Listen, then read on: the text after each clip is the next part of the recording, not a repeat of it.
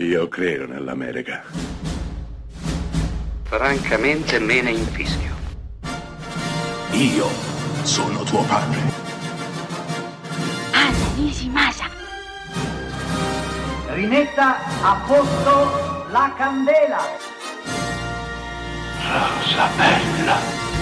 Siete a Close Up e questa settimana parliamo dei migliori film del 2023 appena passato. Ultima pellicola nella mia personale classifica è Adagio, diretta da Stefano Sollima e interpretata da Pierfrancesco Favino, quasi irriconoscibile, Tony Servillo, Valerio Mastandrea e Adriano Giannini. Adagio è pellicola d'altri tempi, noir metropolitano durissimo e spietato, senza speranza, e senza via d'uscita. Racconta la storia di un ragazzo che commette un grosso sbaglio e va ad inimicarsi le persone sbagliate. Chiederà aiuto agli amici del padre, Tony Servillo, ex membro della banda della Magliana. Quelli a cui chiederà aiuto sono dei veri e propri cadaveri che camminano, personaggi dimenticati di una Roma che fu, una Roma criminale ormai dimenticata. In una Roma moderna, assediata dalle fiamme perenni,